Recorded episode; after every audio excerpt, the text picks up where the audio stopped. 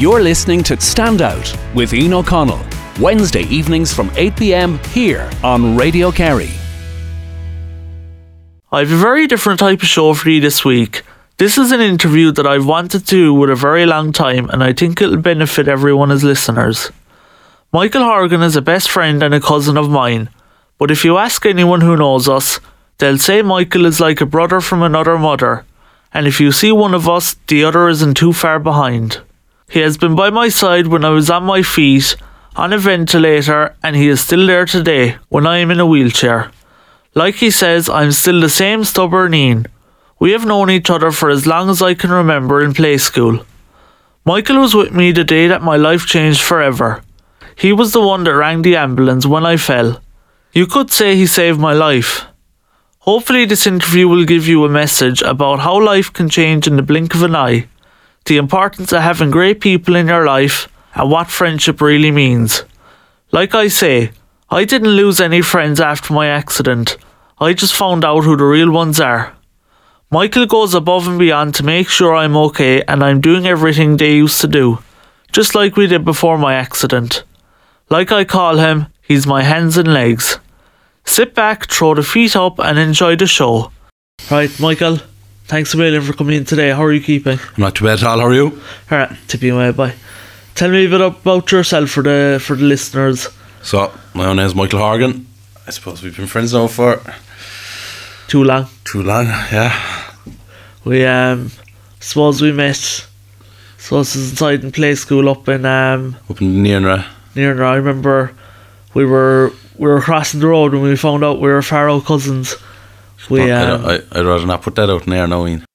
I suppose we'll keep that one quite tough. Yeah, don't be saying that to people. How did you um how did you get on during COVID now and how did it affect you? Were you keeping well through it? Yeah, I, like everyone else, I was locked down for the first one for the few weeks or however long that was. And then the rest of them I was working from back in the Killarney Brewery being built in Fossa. So I suppose I found it easy enough when I was working. It was grand. Um It something to be at, you know. Yeah, true. I know yourself. You were brought up in a farm and a, a working man, you could say. Were you um were you always interested in kind of carpentry and building and stuff growing up, or was it something that came later to you? Uh, I suppose in transition year from the same, we were doing work experience, and I suppose we just had to go somewhere. And I said, sure, I might as well chance. Um, I did work experience with a building company in Killarney, and I worked with them then for two summers, and then I went out to Killarney Brewery. Were um the breweries nearly done, is it? Um, it's making progress. Yeah, they're hoping to be St Patrick's Day or around that. Our own our own Brendan Fuller was doing a bit of a a series out there. Was uh, I Yeah, seen on Facebook. I, I escaped a few interviews with him. what are you at now, work wise? Are you you're for I- the I- listeners? I started an apprenticeship, an electrical apprenticeship with ESB, and I'm based in Killarney at the moment. Did um something you're happy you went at? Yeah, I'm very happy so far. Can't complain. No. Can't complain. Um, I suppose we were, um, as we said, we were friends growing up and stuff. We we played a lot, uh, a lot of sports together. We started playing football with Spa together, and then we joined hurling with Crokes. So it was football Spa and hurling with Crokes, even though we got an awful slagging for it. Bit of a, tr- a traitor. We, um, I suppose, growing up, like you said, we were always hurling and stuff. The the the one memory I have of hurling, and we speak uh, we speak about it all the time, is the the the red card I got. Yeah. That shouldn't have been a red card in my own eyes. Um, we were both fond of an all an all hardy tackle. Are you are you still playing? Yeah, Or- um, Crokes are gone senior now this year. This will be their second year senior. So the standard is going up a bit, we'd hope, yeah. Talk to me about the the win there a few last Uh, year. We won the intermediate final against Tralee Parnells. It was the first time, I can't remember in how many years now, it was a good while, that the South Kerry team won the intermediate. And then we, we had the option to go up senior or to stay intermediate. So we, we said we'd go up, there's no point staying at the same level. Exactly. I was at that game myself, and Don Lenihan that stuck stuck with Jay. In fairness, he Yeah. he he brought the team over to me after because I would have been I would have been playing with you if Yeah. if these two legs started moving for me, but unfortunately, that's the way it goes. Um, hurling in Kerry, do you think it's on on a, on the way up? I know it's not as popular as football now, and some people are trying to bring it up. And I suppose it's on the way up in some senses, but it's different age groups are some are stronger than others, so it's a bit of a battle to be trying to get numbers all the time. yeah, that was always the case growing up. Even when I when I was Yeah. playing, I remember we started playing with the school, and every time Dick and Harry gave it a go, I'd say half of them was to get out of an all an all maths class. But I remember we we played one or two games up in Crokes against a team in Kenmare, wasn't it? Yeah, yeah. I think I'd say we only need one or two games. Would football or hurling be your, your favourite now, strongest? Um, I don't know. They both go hand in hand. They both help each other skills wise, so Exactly. they're both equal. I'd say. The main reason I, I wanted to interview you today was, I suppose, for listeners that that know of me and a lot of them know about my accident and stuff. I I suppose it's a conversation that that we have under the odd time and stuff, and it's good to it's good to bring it up and spread awareness about you know how life can change and stuff. We'll we'll give the listeners an all account of what the day was like when I when I when I came up to your house and we we were playing football and stuff, and one thing led to another. What was your what was from your own eyes, from your perspective that day? How did it go from when I went up to your house? I suppose just kind of started out like any other day, but um, we were just looking to kill time and gave you a ring to come up, and you were slow enough to come up. I didn't know you were playing some game or something, know, that, on PS4 or something. I was after getting a new one for my, my birthday. It was some driving game, and I remember when I when when he asked me to go up, I I said no, I won't. I'm I'm helping the mother with the dinner and was- stuff, and too, too, couldn't bear cycling up. no, too lazy. And So anyway, he said he'd come up to anyway then, and um, he said he'd cycle away up. It was only I'd say about a year after I found out that you actually got dropped up. We got you got out at the end of the road, so that we wouldn't see you getting dropped up, so you because you would only get a slagging for it. I'd be still getting a slagging to this day. Um, I suppose we kicked her out, you know, football around up in my house for a while, and we said we go for a cycle. Then, like, we went to Muckross a good bit, and we headed for National Park down there by Flesk Valley Rowing Club, and um, They were actually trained that day, weren't yeah, and just went down that a gap in the gates um, at the front gate of Muckross, and hit a log down the bottom of that hill. I still remember going down to and um, we just said, "Come on," and I said, "I can't, I can't, I can't move." You being you, we were just like, "Would you, get up? Get up. Let's go." So we were constantly falling off our bikes, Yeah. weren't we, and getting back yeah, up. and I wasn't going to take you seriously anyway. But then you said it the second time when you said, um, "No, I, I'm being serious. I can't move." I said I was then- paralysed, didn't I? Yeah, then then I knew. I don't know why. I kind of believed you because I'd always assumed you were messing about stuff, and but I just kind of knew then by the way you you said it you were being serious, and Because at the start, like I, I think I nearly even convinced myself that I wasn't telling you the truth, you know, because yeah, I remember hitting the log like, and I went what six, seven feet over the handlebars, and I remember just landing and hearing the the crack. crack in my neck, and I knew Yeah, thing, things were were more serious than I thought, and I thought that it might have been just say a, a trapped nerve or something, you know, something that uh, I Yeah. hoped it was, and I remember my body just going completely lifeless and I don't think any of us thought it was going to be as serious. as, as serious as it was. We knew it wasn't nothing when you said I can't move, and you asked you asked where are my hands and what you I think you said to me is my arm are my arms under me. Yeah.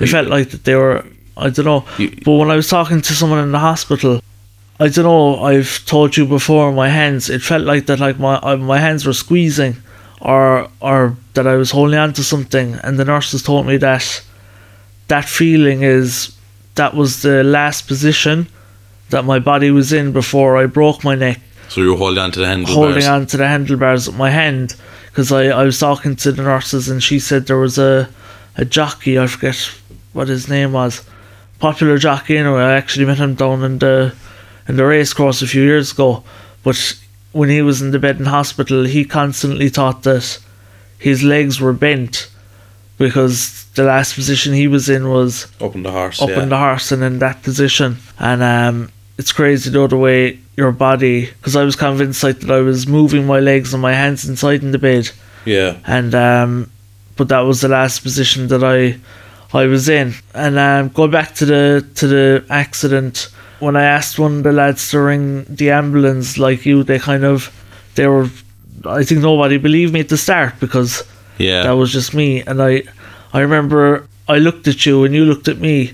I think we knew each other so well that you knew that, you were being serious. yeah, Yeah, after you said it the second time, I was like, yeah, he's being serious. So I rang the ambulance then, and they were great. They told us what to do, and probably more importantly, they told us what not to do. Yeah. Because if we moved you or if anything happened when we were moving you, it, could have been lights out. yeah, it could have been. They said because I broke my C, three, four, five, and six vertebrae in my neck. And they say a little rhyme is your spinal cord, it's C, three, four, and five keep the diaphragm alive. So that means I had broken C, three, four, and five, and that controls your breathing.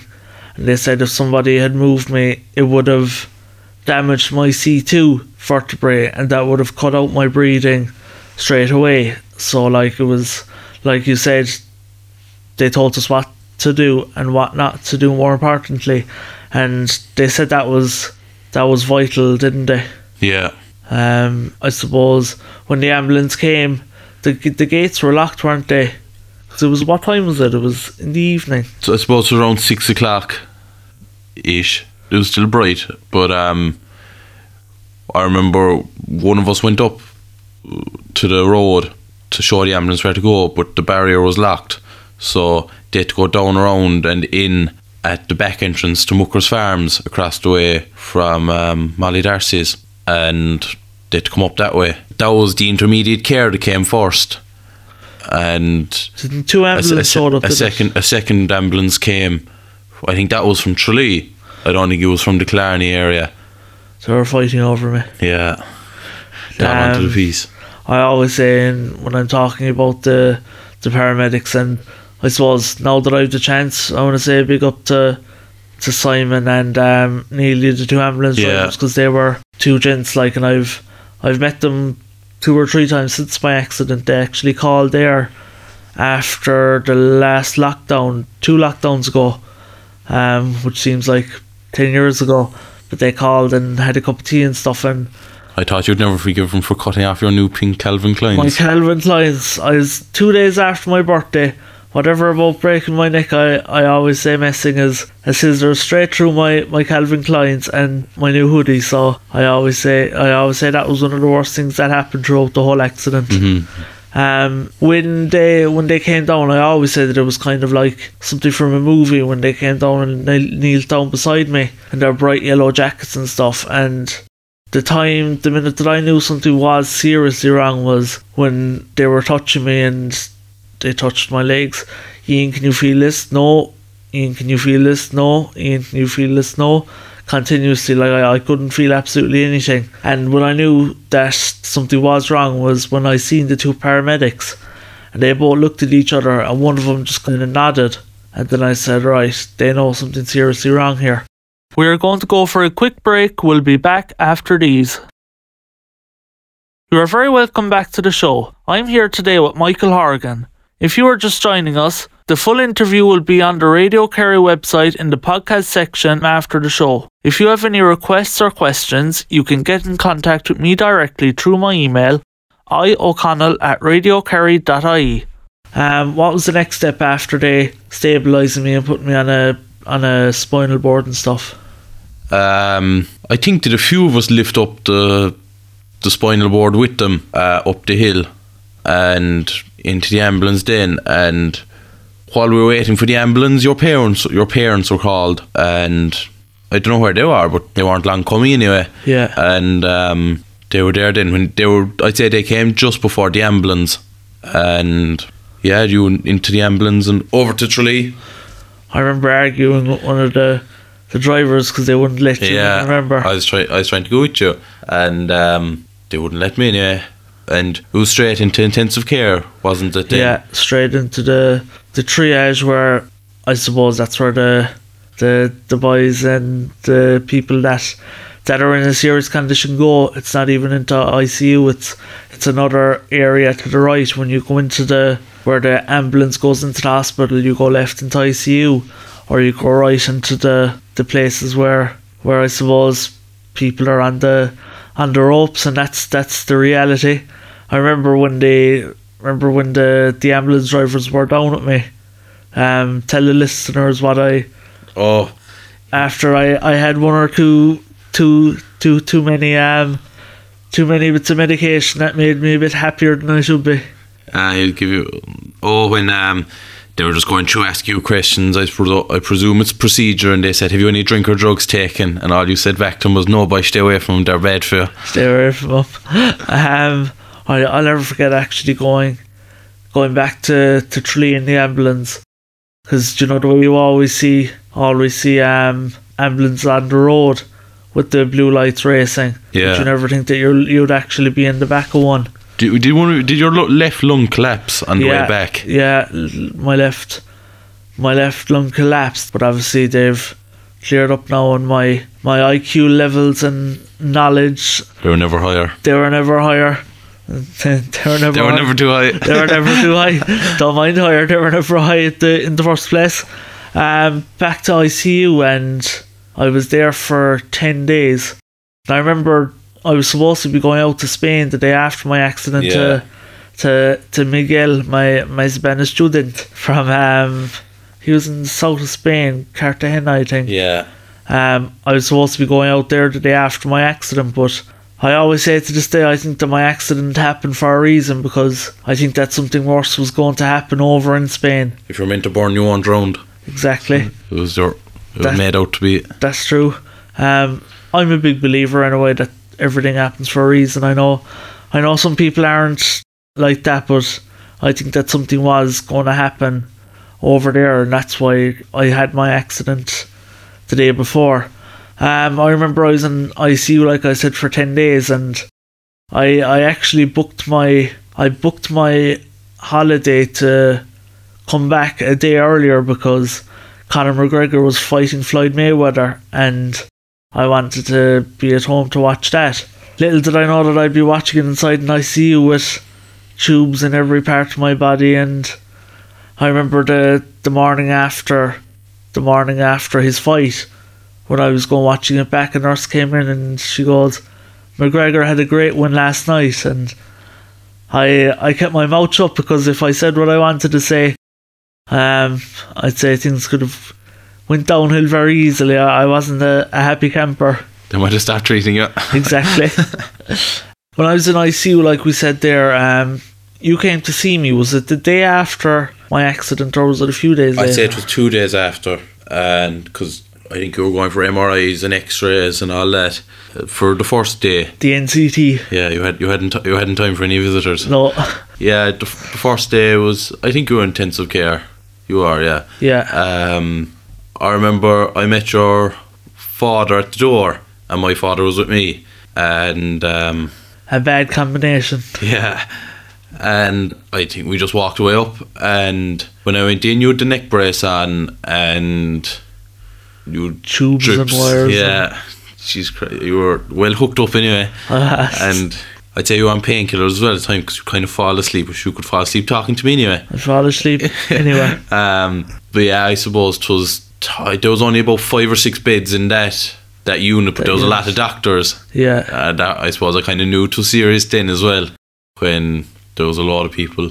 when I knew it was serious and I see it was when I used to have to go on my side because they're afraid if I was on my back for too long, you get bed sores or your skin would break down from because obviously I wasn't moving. And when I knew it was bad was when it took eight people to turn me onto my side. Yeah, and for a few hours then when I went on to my other side it took eight people. There was two people holding my neck there was one holding my leg the other leg my chest and everything they just had to be so careful because any millimeter move it could have been lights out and this was before my operation and stuff and I suppose moving on to my operation I was when I was in Tralee on the tenth day. I was put into a medically induced coma. It's called, and they said we're going to fly you to Dublin, to the Mater, and I I was happy out going for my my spin in the helicopter. But then they changed and they said that they had to bring me by ambulance because they were afraid with the helicopter with the pressure. And like we said, I had the collapsed lung at that time. They said my breathing wouldn't have been strong enough. Um, so I was put into the medically induced coma and uh, feeling it was a Sunday. And the next thing I knew, I was waking up in ICU in, in the Mater Hospital with, and I was after having my operation. I got the the Three screws in the plate. three screws in the plate, yeah. Bit of a, a Woody's or Halford's job. Um, and I remember waking up there and it was, it was, at the start I obviously didn't know where I was because to, you were in Tralee when you went to sleep and then when you woke up you were in Dublin with more neck braces and everything on you. After the operation, and all, yeah. Yeah. Um, during that time, I suppose the the support at home for me was unbelievable. Like my family and friends were, they were obviously all rallying together. They fundraisers here and there. There was fundraisers from clubs up the country and Cork and stuff. And Yeah. People, school, the S- St. Brendan's. yeah, they done a massive one. Talk to me a bit about that. Um, I remember on Christmas time they did a Christmas market. Raise money. They made band kind of like wristbands. And, They were the blue ones, aren't Yeah. What did they, they said? United Free. United Free, and yeah, and there was Christmas decorations made in the woodwork room and the art room, and they were all sold. To, I think it was at a Christmas concert after the Christmas concert and the, down the same, and all the money went to you. um, like we said, even the GA, like the GA, there's rivalry on the pitch. Every club in Killarney came together then and It's mad, isn't fundraised, it? Yeah, It's like a little family. When something bad happens, they all come together. yeah, I suppose talking of the of the fundraising and stuff, the our our own club Spa GAA, they done a kind of a, a lotto for to raise money, didn't Yeah. they? yeah. At the um at the time, my my dad and your dad were were heavily stuck into it, and like yeah, it was like the national lotto. Um, the, to us, they were happy out. But um, they were so good in spotting me, and they still are to this day. Even though I'm not playing, you know, they have me on the pitch over at the dugout. They're, yeah, They always include me and stuff at the at the place and stuff. Um, at- and we all did um, a group from school did the Ring of Kerry then. What year was that? Was that 2018. That was the day, uh, the week I came. I came home for Paddy's Day. It was my very first time coming home yeah, in nine months, wasn't it? yeah, it was. And then when I came home for good, you done the the ring of Kerry. Yeah. Tell me a bit about that. Um, I'd say that was didn't know what we were signing up for 180 kilometres of pain. Torture Um, for this fella that's sitting in the wheelchair, not doing nothing.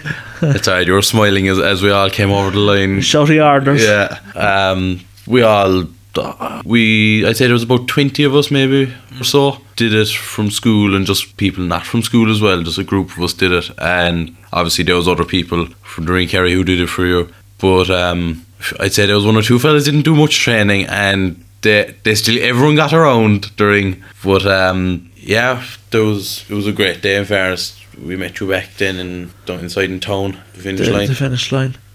Um, going back to where we were there in ICU, when I was in ICU in Dublin and things were bad, from your own perspective, were you? How did you cope after the accident? Were you worried or Yeah, oh, I suppose you. I was always really worried because you don't know what's down the track. Like with the jaw, like the way your lung just kind of could collapse. You wouldn't know what could Yeah. happen tomorrow. But um, sure, you were always too stubborn to give in anyway. Like it's always the, and I'm still like that. you are. No change. Um, no, seriousness, you you were you like obviously you weren't happy in hospital, but like you were never Never really complained. you never said I hate it here, as in like that it's a bad place to be. It was just the situation wasn't ideal, maybe, Yeah. but the people there you always said were the best you could ever ask for. And you even seen that after two months in ICU there, I, I got import, imported. You're sorry, something in Brexit. I got transferred up to the spinal unit. Um, you came. Can you can you remember the first time that you came to visit me in the Dun Laoghaire, the knowing the Mater. I remember upstairs. Oh, okay, yeah, I'll never matter. forget it. I, I when I when I heard your voice coming, I nearly started crying with the excitement because I hadn't seen you in. Suppose I'd say that was the long. That was probably the longest spell in since play school. Probably Yeah. that we hadn't seen each other. because anyone that knows us, if you if you see one of us, the other isn't too far We're tied behind. at the hip. Yeah. Um, I remember going up to the Mater. Um, did I don't know? Did you know I was coming? I I can't remember. I don't think I did. It was a bit of a surprise, was that? Yeah, I didn't bother telling you in case you said no. Said no. Go away. I, I'm having a great time up here on my holidays. Um, yeah, I were you using your phone at that stage? No, it's mad because I didn't start using my phone until I was in Dun Laoghaire in the rehab. I Yeah. was, and that was five months post accident. I was, I was Yeah. getting people to use the phone for me, Yeah, which is I got a, a mouth stick. It's it's a thing. It goes into my mouth and has a little stylus at the end. You see me yeah, it's a gift. motoring away with it. But Sheila, my occupational therapist in in Dun Laoghaire, I remember I I was saying I'll never in my life fail to use my phone again, and she came down to me one, uh, one night with this this um this mouth stick, and it was at the time it was the best thing that ever happened to me. I suppose that made it some bit easier Massively, yeah. that you if you didn't feel so away from the lads and Yeah. away from I was able to keep in Home. contact. I hope you're enjoying the show so far. We'll be back straight after these. You're very welcome back to the show. If you have any requests or questions, you can get in contact with me directly through my email, ioconnell at radiokerry.ie. I was in Dun Laoghaire then for five months. yeah I um I was brought up, which was basically kind of intense rehabilitation and intense physio and going to the therapy pool and just getting my body right again because when I went in, I had all I could move was my eyes because after the Mater, I like I I had lost two and a half stone in the in the Mater, which was not a bit healthy. Like I was getting fed through an NG tube in my nose. What was you when you came up and you seen me transfer from having absolutely no movement to today, like able to lift my hand here? Was that did that kind of give you a bit of excitement when you seen it? I suppose when I went up to Dun Laoghaire you you didn't really have any movement really well maybe your shoulders a tiny bit Showed tiniest not, not, not as no your shoulders I suppose you lift them up and don't know about it like Could throw me into a rugby scrum. Yeah. Um, and up in Dun Laoghaire, you kind of see all sorts of injuries, and as you said, like you see thought things up, I you, you things you see things up there that open your eyes and say, Yeah. like that there's different accidents that could have been a lot worse. Like Yeah. I remember, I f- I I, I hadn't seen you. I was walking the front door, and someone like walked down past me with like I think they had two stilts in their leg because two legs had to be amputated, and And walked down past and he said, oh, "How's it going?" And he happy like do you know. Just was crazy to see the different Yeah, like I- severities of the accidents. I thought I was bad after my accident, but it's it's only when you go to Dun Laoghaire, like you said, it opened not only my eyes, but I, I'm sure it opened your eyes as well. Like I, You go, you go home appreciating everything you have. yeah, like everybody always says to me, "How are you so strong?" and "How are you always positive?" And I always say the same thing: is I didn't know how strong I was till till my only option was to was to be strong. But um, like you said, it it opened your eyes. Do you do you view life in a totally different perspective after since my accident? You would, yeah. You'd you'd see what what you have could be taken away from you so quickly, and you just said, "Might as well use this now." Seeing as I I have what a lot of people don't have. Like I'm a, a man paralyzed from the shoulders down with no movement in my legs and small bit of movement in my hands, and I'm I'm just as happy as any any other able able fella walking down around the. So you always said yourself, if it wasn't for your accident, there's a good chance you wouldn't be inside here doing this interview with me now. Not Radio never probably would have been your thing. Not a hope in hell, and you probably know that yourself. Yeah. Like I know I can talk, but I am. if you would ask me to go into radio before my accident, like not a not a not a hope in the world, I, I wouldn't. I suppose it was on the late late show at Ryan Tubridy that seeing kind of behind the scenes and stuff in the in the studio, it was then that I kind of got a liking for it, and we was it fifth year we kind of had to go on work experience Yeah. for LCVP, and I went to Radio Kerry. Fiona Stack and all the crew in Tralee, they welcomed me with open arms, and after the work experience, they thought to get rid of me, but They're still stuck with you. I'm back like a, a, a bad smell. Do you know, since where, where I had my accident, and you've obviously been out cycling since that, and when you pass the place where I had my accident, looking down, what comes into your head? that day, I suppose you just remember everything that happened that day and go up to the ambulance where the ambulance was parked. You just remember. all comes back. Yeah. Uh, Have you been down there since? I haven't, and I remember last last year, I had planned on going down, Yeah, you said that. but then me. COVID kind of hit, and I was kind of staying inside as much as I could. But um, this year, I'm hundred percent going to go down. Yeah. I don't know. Everyone always says to me, "Why, why would you want to go down and see where, where your whole life changed?" But I don't look at it like where my life changed. I look at it where It took a, a turn. it took a turn and my other life started. Yeah. and I I know as weird as it sounds, but I'm I'm grateful not grateful for my injury, but grateful for the way that I I've coped with it and stuff. Like I've I've got opportunities that I I'd never in my life have have got. Like I I'm able to work in radio. I've travelled to countries that I, I haven't been to before. I've met people, celebrities that I've only dreamed meeting and I think that it it's definitely made me a better person. I've I've achieved more since my accident than I would have in my whole life beforehand. And this is the technology for wheelchair users and people with injuries is massive. It's, it's huge. Like it's it's So every, every day you probably go out for out for a spin on, in the wheelchair. Do you drive yourself? every day I go out, like when I came home from hospital once, my power chair, it has the two things on my head to steer it. And I didn't use my power chair for about two years because I was so self conscious of the head things that they looked. I was afraid people would be looking at them. But then I always think back to to to you. You even said to me like, "Do you know that I should be using it, and my parents were, and everyone. I shouldn't have said nothing. No, you were all you you hopped the foot plate off my ankles. Uh, know how many times? If- if and it was al- it is always an accident. So Oh, I oh, don't so- know. Oh yeah, and I, I can't run away from you.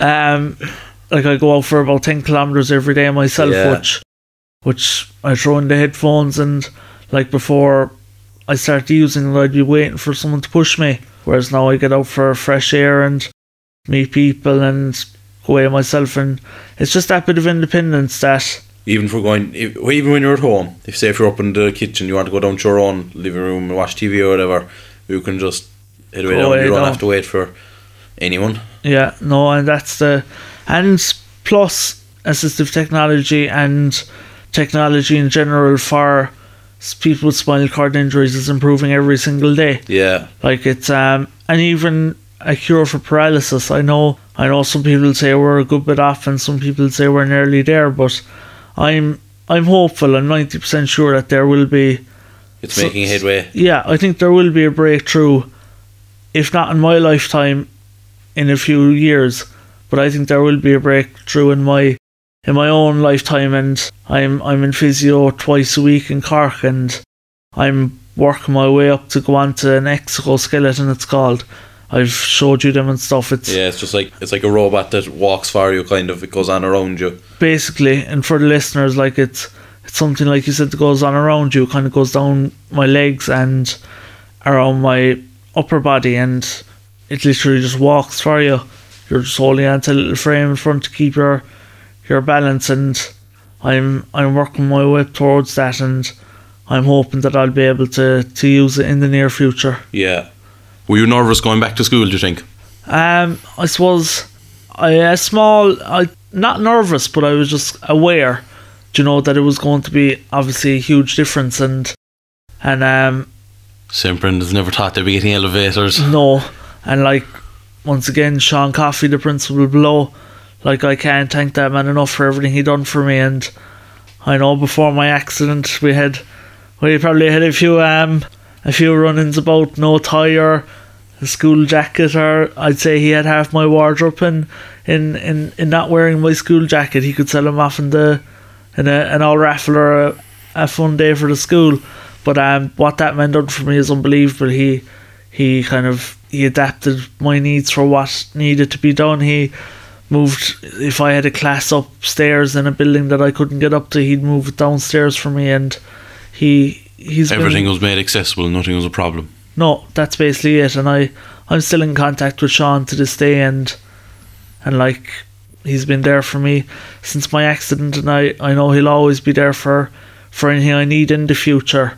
Um, I went back in fifth year to school, and my accident happened when I was supposed to be going to TY, and it was it worked out good because you and all the lads, my friends that were going into TY while I was in hospital, which did- meant we were all. miss- you I- came back into the same year.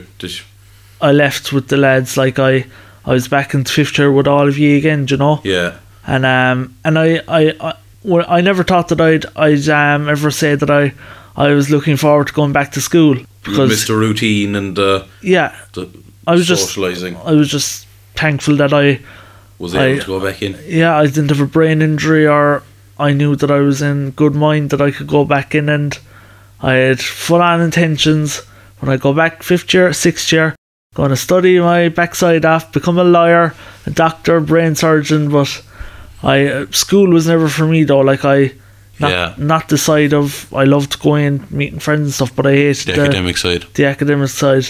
I think school is either it's either for you or it's not, and I think It's not the be all and all. yeah.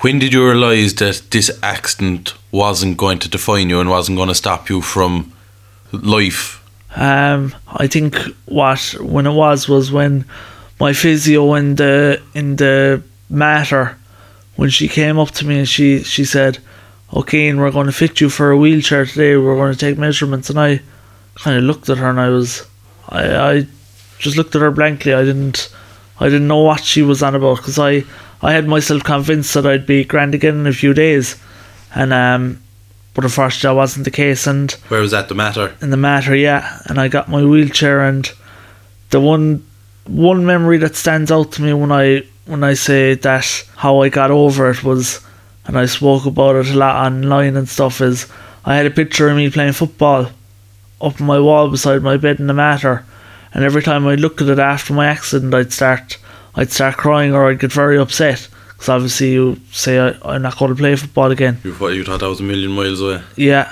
you never know though, I might be kicking points for Spa again. Um, but I didn't say anything to the nurse, and then it got to kind of got to a stage that I was getting so upset looking at all the time. I said it to her, and she was like, "That's okay," and like that's natural. She said, "I can, I'll take it down," and I, I um, I said no, leave it up there, and she was like, "But if you're getting upset, why would you leave it up there?" And I said, "I think that's going to be the best way." that I'm going to come to terms with that I'm not going to play again. And it was then that's how I got over my my um my tough time knowing and it was then I I said this isn't going to define me. I'm I might be in a wheelchair but I I still have all the memories I have playing football and and sports and stuff so I said I can either curl up in a ball now and you know not enjoy life or I can go out and use my story to, to help others and raise awareness and stuff for for spinal cord injuries and stuff. We will go for a quick ad break and we'll be right back after these. You're very welcome back to the show. If you have any requests or questions, you can get in contact with me directly through my email, iO'Connell at radiokerry.ie. Um, I used to always wonder after game, like, do you remember, do you remember like, so when you came home, you used to go to whatever games we had on, and I always used to think, geez, that must be very hard, like, and Yeah. Joe, you you give me a call after, I'd be, you call up to my house or I call down to yours or whatever, we'd be talking after a game, and you'd say, geez, that, that was a great game, or sometimes you might say that was a catastrophic game, what we had out there, and um, I always thought that was probably, did you find that? unlike the Roy Keane of football, give you a straight answer. Yeah, Um, I think that helped dodge do you know, the way going to matches as well, like Yeah. you said. The more matches I went to, the more comfortable I got sitting on the on the sideline and like you said, we'd always have a chat after and before a game and stuff. And all the, the lads were included me in everything as well, which made me feel more at home and didn't make me feel like I I'm so far away. I remember the first match I went to when after my accident, the was it was it you or someone? They asked me to go up for the coin toss for the match. Oh, that was up in Spa, was it? Up in Spa, Yeah. they asked me when the ref called the two captains. They asked me to go up and I, I I'd say I left more marks on the on the on the football pitch than than in the a rally car. But um, no, I think that's how I came to to terms with it, and I think that's what helped me. Yeah. Cycling was always kind of our summer hobbies. We um when we finish up, even in primary school, kind of fifth and sixth class, whatever, we'd always spend a good. I'd, we'd have no lifts in and out. Our parents would be working, so we'd we'd cycle to each other's houses most days probably, and Or get We- dropped we- up like some people. um. So we could, we could, there was probably some weeks we we could spend three or four days straight at each other's house. We wouldn't go home at all. Um, but cycling was always something to be at, really, I suppose, and a way of getting around. We, we always went down to cycle down to Dundeg or cycle down to Muckross House for Yeah. around.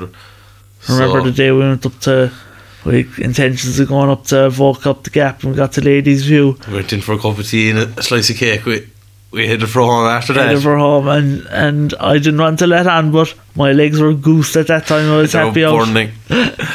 Um, but no, cycling was always something we were we were passionate about and we loved going off doing it. It was a bit of crack. Go national park, sure, it's a gift. Unreal. I don't think we we realise how lucky we are in Killarney then you know when tourists come and they they're like wow and it's just like our backyard to us, you know. And it's the same if we go to a country and we're like, wow, it's something and it's natural for them. But um we're used to. yeah, no, we're blessed to have it in Killarney as well. What um what would you what are your plans for the for the future, Mike? I know you're with the the ESB now and stuff. Have you have you any goals that I haven't thought too much about it really, but I suppose the first plan is get qualified in electrical electrical qualification, and I'll have to see where things take me after that. Then did you um did you always know you wanted to go into electri- electrician with ESB or was it something that kind of came about? I suppose I didn't really. It was just I was always working in kind of construction jobs like that because it was always a few pound to have when I was younger and stuff really. And it was actually my mother said to me about the ESB applications were up, and I'd say she was the one that kind of encouraged me to go for that and to apply for it. And I said, "Should I apply for it now? Keep her quiet." You know. She, so I'd say I didn't. When I was applying for it, I didn't actually think that I'd be it. Going going down that route, and one thing led to another from working in the brewery in Fossa being built, and I got the aptitude test in for it, and so I said I might as well do it, and then the interview came along, and And it all snowballed together. yeah, everything just kind of fell into place really. So, I, but I'm very happy with what I chose to go down at. Happy out at the moment, so I just have to play things by ear, I suppose. What did they say? If you enjoy what you do, you never work a day in your life. Yeah. What are your plans for the future? Um, I suppose for 2022 anyway, my big plans are to either get a new wheelchair and be able to drive it with my hand, or even by the end of the year to be able to push a push wheelchair. Um, and my other one is to do a skydive for charity. And I said I'd do it last year, but it just didn't come together with COVID and stuff because the the skydiving place was closed. But I know I know I'm I'm I'm in a bad enough situation, but I suppose if I go for a skydive, I couldn't get much worse. But um, I might even rein you in for that one. You, you said that alright. It was a pity they were closed, wasn't it? So I was hope they might be closed again this year. they might be. But um, yeah, no, that's it really, Michael. Um, I want to say thanks a million for for coming in today doing the interview, and I know it's something that the listeners are going to find beneficial, and hopefully it opened their eyes to how life can change in the blink of an eye. And um, thanks a million for coming in. And, Thanks for having me. and thanks for everything you do for me and to all the all the support and all the the things we got up to still messing around. Uh-huh. So thanks a million, Mike. No matter. Thanks for having me. Now, unfortunately, this is all we have time for tonight. I hope you all had a great Christmas and the man in the red suit was good to you. As always, if you have any requests, suggestions, or comments, you can get in contact with me directly through my email address, ioconnell at radiokerry.ie. Until then, stay safe and mind yourself. You're listening to Stand Out with Ian O'Connell, Wednesday evenings from 8 pm here on Radio Kerry.